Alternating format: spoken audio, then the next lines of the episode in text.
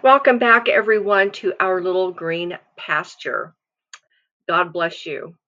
I'm a little under the weather today, so if I'm a little off, that's why. But praise the Lord. I would rather glory in my infirmities and my weakness. For when I'm weak, then I'm strong, because then the power of God resteth upon me. And isn't that what we want anyway? So maybe being weak is always what we should be. And to say, Lord, I am so grateful that I am weak. Lord, let me always be under your mighty hand. Let me be that little weak vessel that you can use. Because truly we want our Father in heaven to glorify his Son in each one of our lives. That is such a honorable and privileged call, isn't it? So before I get started, I want to spend a couple of seconds to extend a true humble heart of thanksgiving for all the help that everybody has been giving to this little green pasture. I do not consider this to be my own. I am not my own. I belong to Christ, just like you are. But I think it's proper and appropriate to extend a thanksgiving to everybody that prays for this little green pasture where the chief shepherd dwells. Because prayer is the power behind everything that we all do in his name, no matter what it is. It's not just having a ministry. Everybody has a ministry. Your life is a ministry. Like I always like to quote Jackie Pullinger when she, uh, she was a missionary in Hong Kong for 30 years. And she said, when someone asked her, or she said, when anybody ever asks me, Do you have a ministry? She would reply, I don't have a ministry. I have a life. Amen. Isn't that beautiful? You have a life. So everything you do, bathe it in prayer, give thanks unto the Lord, uh, declare his, his doings from day to day. Okay? And I want to thank everybody that does financially um, support this ministry. It's always a little difficult for me to bring that up because I do this with pure joy of my heart and humbleness. But your help really makes it possible for me to do this. And so thank you in the name of Jesus. And, you know, everybody, just thank you. I love you guys. Okay, so I'm going to get started. Today I'm going to talk about, I'm going to talk about what has been really been magnified in my heart, probably most of for years, maybe decades. And it's this few little words, three little words look on us. In fact, that is what I'm going to title this message Look on Us. And that would be in Acts chapter 3. So before I start, I'm going to pray and I'm going to thank God that I could have this privilege to share with you today. Father in heaven, I bow before you in the humbleness of heart, with a joy unspeakable and full of glory. Lord, I come to you as your weak little vessel. And I ask that the power of God will rest upon me. For when I am weak, then praise the Lord, you are strong. Lord, quicken me, quicken your word, quicken the hearts and the ears of those that will be listening. And Lord, I ask you, Lord, pour out your Holy Spirit upon this message. And Lord, let your life giving flood of your living waters, Lord, let it become little tributaries into every heart and life that listens to this, Lord. And that, Lord, that your Holy Spirit would imprint upon the hearts and upon the minds of everybody the things he is bearing witness to everybody, even very personally. Lord, let your good hand rest upon me now. And Lord, let the live coal touch my mouth and make me holy, that I could be that holy vessel, that I could offer this to you now, committing into your hands this message in your name, Jesus. Amen. You know, for some years in reading in the book of Acts, uh, it just, as you know, it gets richer and richer, not just the book of Acts, the whole Bible. And it's supposed to, it's supposed to get deeper and deeper. Um, we're never supposed to settle for the surface of the water. We want to be partakers of that life giving stream. And that stream flows from above down into our hearts. This is just paper and ink, but they're words that were penned by men who were inspired of the Holy Spirit. And I'm so grateful that God had men write them down. Isn't that beautiful that we could read? And I just love the King James Version authorized. I read nothing else. Of course, sometimes I'll look at a couple of other things, but I just love that authorized version, don't you? It's just so beautiful. So, um, I'm going to get started and then I'll let you know, in some ways I want to say this. Haven't you noticed that when you don't feel good, um, you're more open, like you're more like, here I am, God. And something beautiful happens when we do get sick. We stop trying so hard to control things. And then He gets the privilege of talking to us, ministering to us, speaking to us. So, starting at chapter 3. Now Peter and John went up together into the temple at the hour of prayer, being the ninth hour. There was um, morning, noon, and evening. There, there was morning, noon, and evening, uh, morning and evening sacrifices, but there were three distinct hours of prayer. And the people that went into the, the temple during those three different hours it was actually very personal for each person that went in um, because people that were devout uh, in of course devout jews they were uh, they were law obedient and so that was it was personal for them to go into those hours you know i know it says david says seven times a day will i praise thee that aims at more of a more dedicated more uh, focused uh, um, sacrifice of a life given over. That's what that means. So going three times a day, maybe not everybody went three times a day, but um, the evening sacrifice started at three o'clock.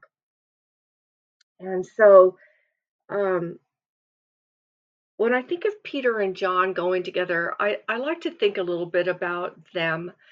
You know, those two, uh, they were the first two that were called by Jesus Um, those two were there at the Mount of Transfiguration. Uh, those two were there when Jesus was saying, Cast your net on the right side and ye shall find. Um, we read so many places where Peter and John were together, even to the end when they were both trying to run as fast as they could to the tomb after they heard that Jesus was alive.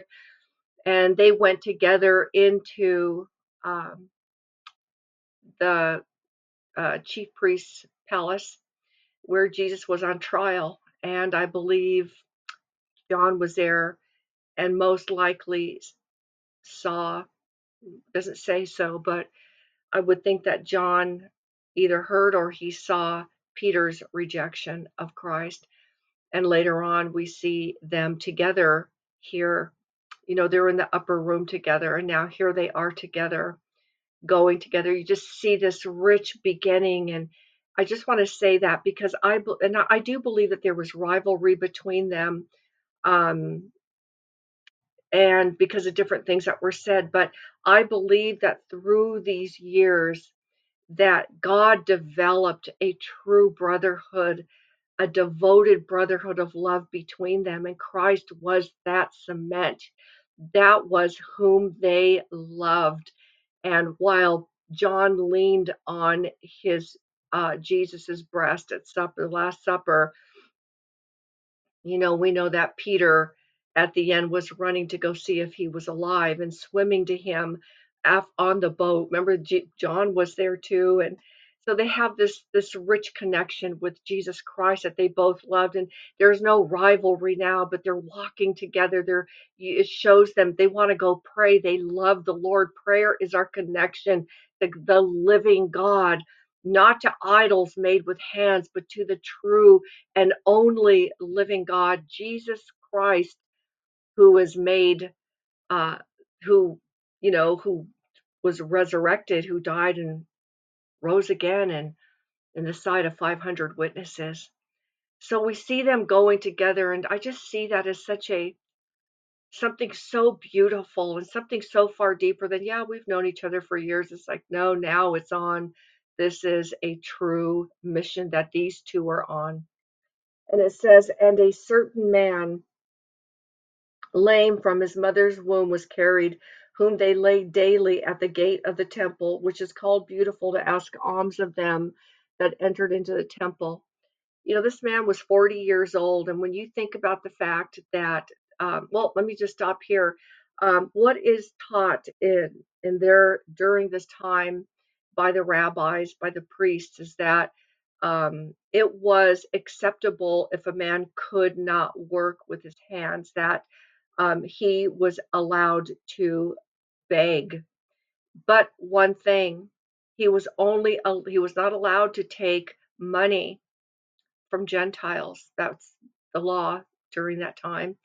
And that he was only to take it from, you know, the, the Jewish people. Um, if he were to take it from Gentiles, there was other sub laws for that, but we don't see that attached to this man. Um, and when you think about the fact that he was lame from his mother's womb and he's lived like that for 40 years, um, he's never walked before. He was born um, so- an issue with him. We don't know what it was, but uh, uh, his family, think about, you know, barring the Sabbath. Think about there being, I know that there's a discrepancy and you know, we say the Julian calendar is 365, uh, uh, the Gregorian calendar is 365 days. I know the Jewish calendar is different. Um, but think of all those days minus every Sabbath. That man's family took him and laid him at the gate beautiful in order for him to ask of alms. Now, I want to talk a little bit about this gate because, you know, this gate has something I want to bring up about because I think it's important. Um, this gate, which was between the court of the Gentiles and that of Israel, and is here called beautiful, for the richness of the metal of which it was formed, and its curious workmanship, is termed by Josephus the Corinthian Gate. About 180 years before this, the city of Corinth had been taken and burned by the Romans. And in the burning of it, multitudes of statues and images of brass, gold, and silver being melted down and running together made that mixture of metals, which from that time was called Corinthian brass, and was valued by the ancients above gold or silver. This gate on the east side of the temple was made of that brass and exceeded the other gates as in its dimensions, so especially in its workmanship and splendor, though most of them were covered over with silver or gold. It was 30 cubits high and 15 broad and was added by Herod the Great according to what I was reading about Josephus in uh, book five, um, that it was more brilliant than actual gold. There was nine gates, but there was no gate like this particular one. Um, also, too, um, another historian said that it was referred to as the gate of Shushan, and that there was a carving on it of the Shushan palace depicting Purim, and to never forget it, that uh, what happened with the Jews and their deliverance from Haman. You could read about that in the book of Esther. That every time they go through that gate, according to this particular historian, they would see that portrayal of that Persian palace to remember that they were delivered and it was a day of joy and gladness for them. So it was a constant memory of them as they're going through that gate that it would be to them um, a reminder of what God did for them. But this man was never allowed to go through that gate. He was laid at the gate, beautiful. And by the way, it was the gate that uh, you went into. It was the gate of the Gentiles. So you had a lot of Gentiles, of course, going through there. Um, here we see Peter and John going through there, and it says, and who it says, I'm going to go back to verse three now, or start at verse three. It says, um, who seeing Peter and John about to go into the temple asked an alms. And Peter, fastening his eyes on him with John, said, Look on us. And let me tell you something. For years, I always stop. Like my, I mean, my spirit just comes to a skidding halt because I see it like something in my spirit can feel it. I can, I can almost see it. I can feel it. I, I feel like a surge of the Holy Spirit when I just picture and it's not like I'm just like imagining and I'm envisioning. I, I, it's in my spirit, man, that you know, here's Peter and John. They're not knowing what's going on. They're going to the hour of prayer. They no doubt. I don't know, no doubt. I mean, um, this this man's been there the whole time. I would think they've walked by him other times. Maybe they weren't really expecting anything, but just to go and pray. And yet here's this man saying, asking of alms and the next thing, Peter's fastening his eyes on him. And I want to stop right there because right there is where I can feel the Holy Spirit moving and and and in a sense saying, when you fastened, he fastened his eyes on him. You know, I looked at that word fasten and it means um uh to grip onto, to nail down, to grab onto, um, acute focus, um, even impose. It, it has a very um, uh, strong connotation of bam, like I'm grabbing a hold of him. He fastened his eyes on him. You know, and I I think that that was the moment that the Holy Spirit within Peter stopped him and looked at him because it, it doesn't say he just turned and looked at him. It says the man looked at him and asked for alms, but Peter looking on him, it says, it says Peter fastened his eyes on him. And then John says, Look on us. The Holy Spirit in that moment was moving. And I'm going to go on. Um, so, and then it says in verse, it says, and he gave heed unto them, expecting to receive something of them. Then Peter said, Silver and gold have I none, but such as I have give I thee. In the name of Jesus Christ of Nazareth, arise, rise up and walk. And he took him by the right hand and lifted him up, and immediately his feet and ankle bones received strength. And he, leaping up, stood and walked and entered with them into the temple, walking, leaping, and praising God. And all the people saw him walking and praising God. If you hear anything, that is the leaf blower. Timing is incredible, but it's okay. That's life, right? We have to keep flowing with the Spirit. So, you know, let me just go back a little bit you know, this man was expecting to receive something. Obviously, this man is Jewish.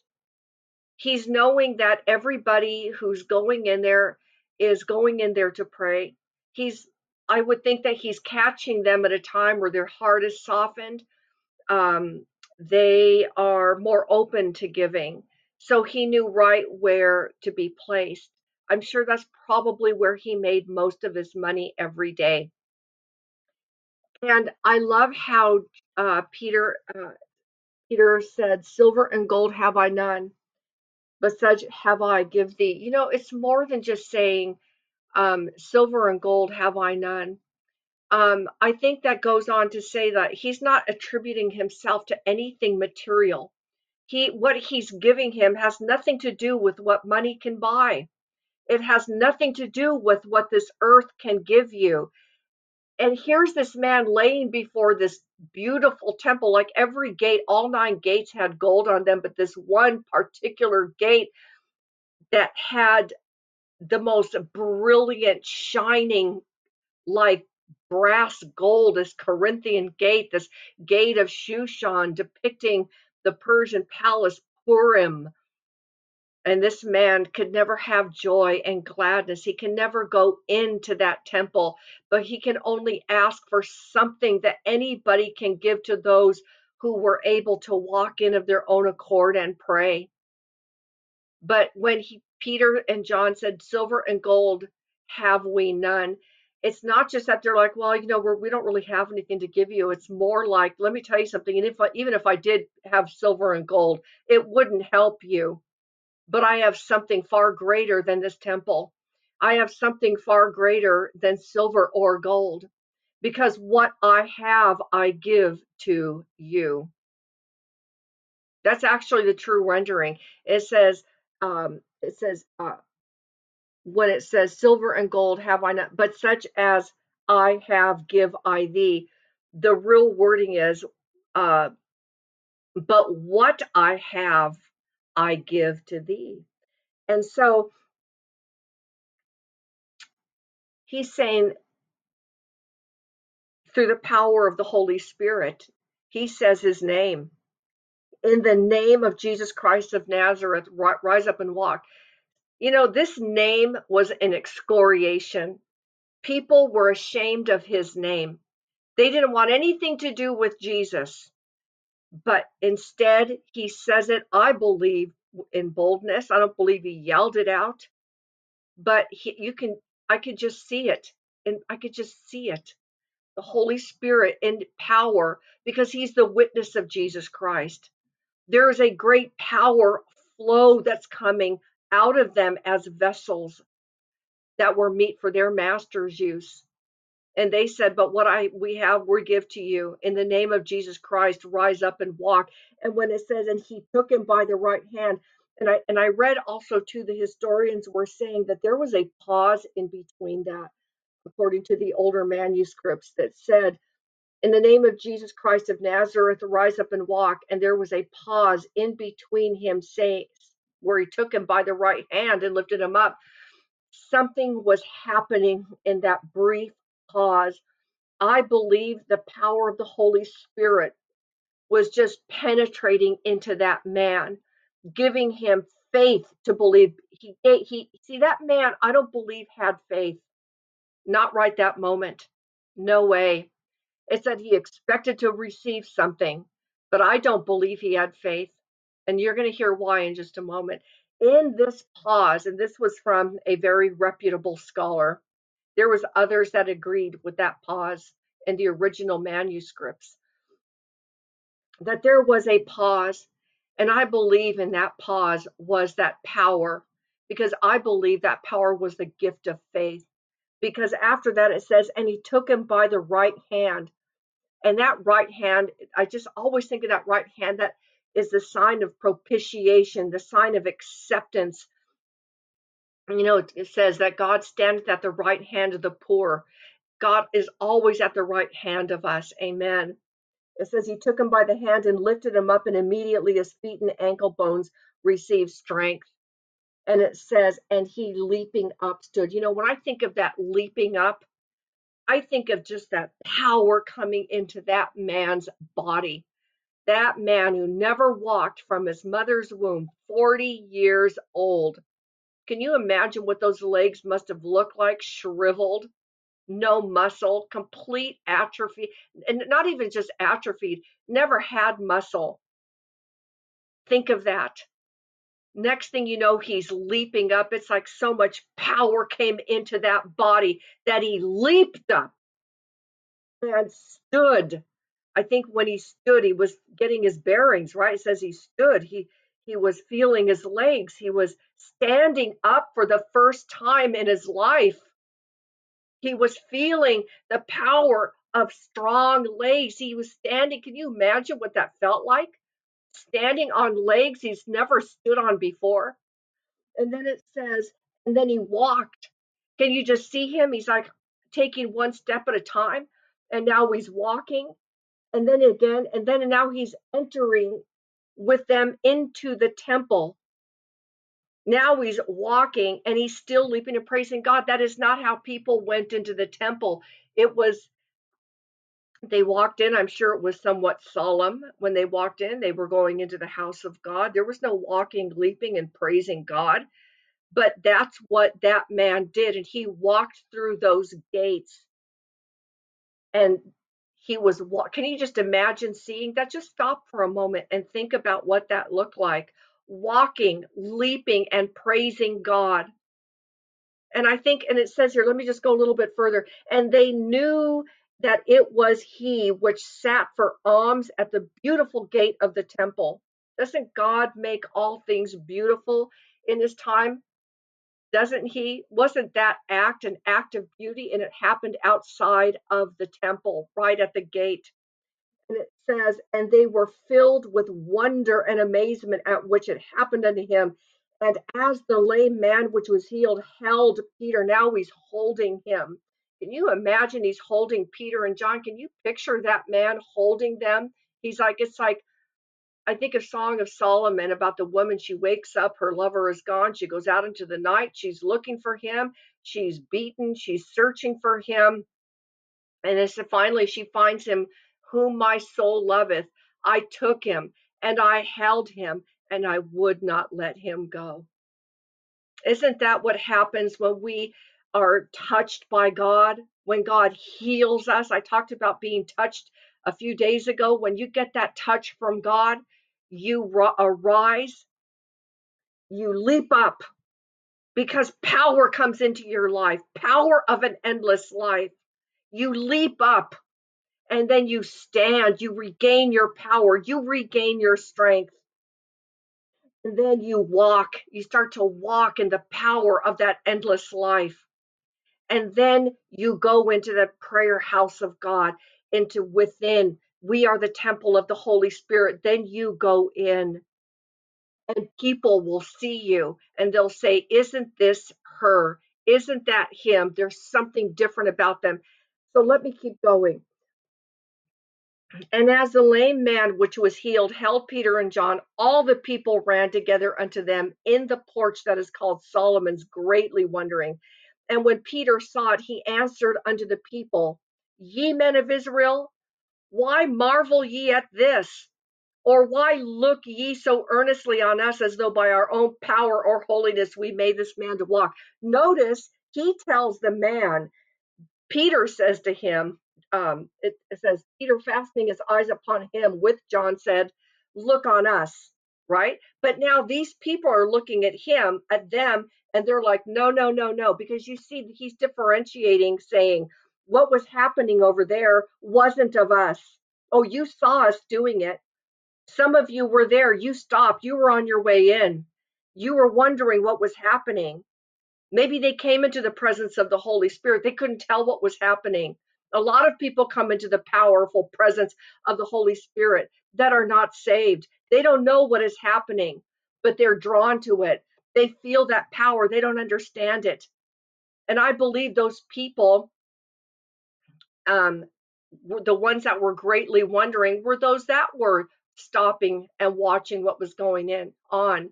And those people probably other people coming were going what's going on here? Maybe they're like this man just healed him and all this talk is quickly going around. And now all of a sudden they're running and he's saying why do you look so earnestly on us? See that's the thing. People should never look at us as that we have any special power the power God hath spoken once, twice have I heard it. That power belongeth unto God, and unto God belongeth mercy. See, we have that that inward power of the Holy Spirit, but it is at his behest and when he wants it. Look, these two men, Peter and John, they were on their way into the temple. They were like, hey, I wonder who we can go minister today. And now we're going to invoke the power of God. It's like, no, it's the other way around. We follow our master and we are tempered by the Holy Spirit. And we don't, we have to be ready in a moment at an instant. Notice they were going into prayer. They had, but in this moment outside of the temple, because remember Jesus said, "We are the temple of the Holy Spirit. My house shall be called." And we know this has to do with the millennial kingdom. That's when he's saying, "My house shall be called in the you know uh the house of god but are we not the house of god? Yes we are the house of god. And so he says as though by our own power or holiness we made this man to walk. I mean that just lays the axe at the root of the trees because i don't have power to make anything happen and i'm so glad. There is only one lawgiver only one god one lord one faith one baptism one lord over all and so this helps us to really get be very careful when you know there's so many people out there they like to say um you know in in the worst there's so many charlatans out there i'm saying it because we see so many people out there who take that name of jesus christ and they wield it like they have power over god to tell like god has to follow them no way if there is going to be a healing, it's going to be because it will originate first by the Holy Spirit and there will be a notable miracle. The Holy Spirit will do it. Okay, because it has to do with the Father and the Son looking at what's going on down below. And they're in us by virtue of the third person of the Trinity Godhead and he's in this world, right? He's in this world in us. So um, I loved what this old saint said to me. He's home with the Lord now, and he said to me one day, um, he said, "You know, Joni," um, he said that one day he was, he, I don't know, I, I don't remember the exact story, but he was looking at something one day, and he was an incredibly holy, godly man. I mean, he was from England, David Neal, Dr. David Neal, and uh, he would never put anything wicked before his eyes. Like he was probably the only person I've really ever known of that caliber, and he was a quiet, private man. No one even know, knew he existed. Um, but uh, I mean, I did, of course, you know what I'm saying. He wasn't famous. Um, and he said to me, You know, Joni, one day the Holy Spirit revealed to me, and as I was looking at something, he said, The Holy Spirit spoke to him and said, I see through your eyes. So when you see this, Peter fastening his eyes on him, the Holy Spirit through his eyes was fastening his eyes on this lame man. That's why at that point he said, Look on us. And that's why this happened. And now he's telling these people, Don't look at us. We don't have our own holiness, our own power. He goes on to say, The God of Abraham and of Isaac and of Jacob, the God of our fathers, has glorified his son Jesus, whom ye delivered up and denied in the presence of Pilate when he was determined to let him go. But ye denied the Holy One and the just, and desired a murderer to be granted unto you. And you killed the and killed the Prince of Life, whom God hath raised from the dead, whereof we are witnesses. And his name, through faith in his name, hath made this man strong, whom ye see and know, yea, the faith which is by him hath given him this perfect soundness in the presence of you all. I'm not going to read any further because the point I want to make is to go back and say, see, it says, in his name, through faith in his name, hath made this man strong, whom ye see and know. Yea, the faith which is by him hath given him. See, it was given him this perfect faith, perfect soundness in the presence of you all. You see, whenever we think we got it going on and we're going to do anything from the Lord, we need to humble ourselves and step back because I believe the taking of the name of the Lord Jesus Christ for anything like it's a magical word. We better all be careful with it and we better make sure and be ready, but always be sensitive. And the only way to be sensitive in the Lord is spend time with Him and His Word. There's no other way. I'm just going to tell you there's no other way to be sensitive unless you spend time with Him. When He says, Look on us, I want you to never forget those words. I want you to never, ever, ever forget those words. You know, I think of those words too, where Jesus, where it says in Isaiah 45 22, God says, Look unto me and be ye saved, all ye ends of the earth, for I am God and there is none else. So when I see those words, look at me. Who are we looking at? You know, there, there's something about ministry where sometimes we're, a lot of times we're forcing things. But if you're just living your natural day, your regular day, and you've spent time with Christ, whether whatever time it is, you're a readied person. You've readied yourself in God. One last thing about fastening his eyes, because that's the one thing about fastening the eyes. Um, you know, we see here in Peter fastening his eyes on him. That was the first thing, because I believe, again, like I said, the Holy Spirit was fastening his eyes on him. You know, remember when Jesus went into the temple, says, and he went into the temple as his custom was, and there was handed unto him the book of Isaiah the prophet.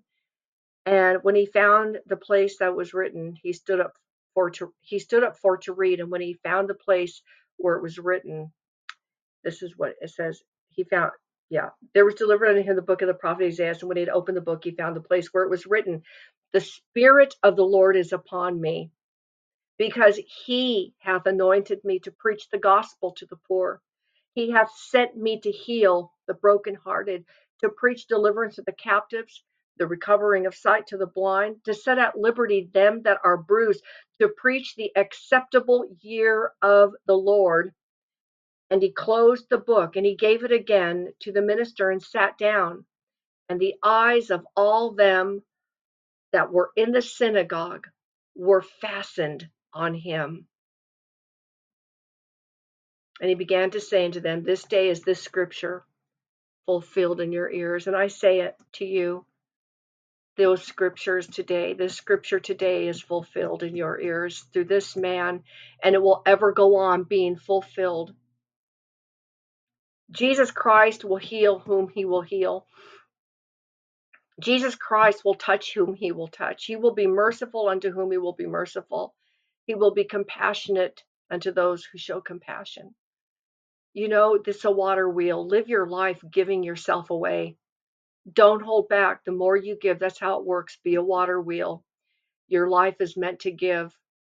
Silver and gold, you may have money, and that's fine. You know, it says in Ecclesiastes, money answereth much, but wisdom is profitable unto all.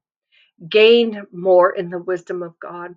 Um, gain his wisdom in the word and don't spend so much time listening to other voices. Get alone with God and make it a practice because if you're truly, truly been made alive in Jesus Christ, you will find a way to get alone privately with Him and to commune with Him. And you know, when you go out, you'll be full of joy, you'll be full of power, you'll have peace, you'll be walking in His life. And then maybe, haven't you, that ever happened to you? All of a sudden somebody just stands out and you feel like God's saying to you, go to that person. That's how it works. See, it didn't come from you. I mean, how many times have I like, there was many times in my life through many years where all of a sudden I saw somebody wherever I was, a woman, a man, whoever. And I felt in my heart, my heart starting to race. That's how I know the Holy Spirit's moving and then I just go to them and I just follow the lead of the Holy Spirit. And every single time that person received something more than silver and gold. Yeah, that man expected something. That lame man of 40 years expected to receive something, but he didn't have faith. Faith was given to him in that moment as a gift from, G- from God, from Jesus Christ, to believe on his name.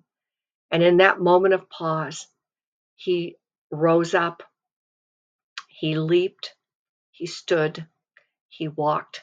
He went with them into the temple, leaping and walking and holding on to them. He changed his life. And that's such a depiction of a truly touched life by God. So you remember, be open to the Lord. Don't try to force the Holy Spirit on things on people, but walk like Peter and John. They were just going to pray. They were just walking together, but God was in them, always ready, right? The Spirit is always willing. but the flesh is weak. Are you willing today? Then you could do just what Peter and John did. Leave the answers up to God, but be ready always. Be ready always. And the only way to do that is to begin always in prayer. Give yourself unto the Lord, always in prayer. And that way, his mighty power will cause you to leap and walk in your life and stand for him. Okay? I think you guys got the message. Go with the Lord and be blessed. Speak about him day day by day. Declare his mighty acts. Be kind one to another, forgiving one another, loving one another. For that is his commandment, and by this will all men know that you are his disciples.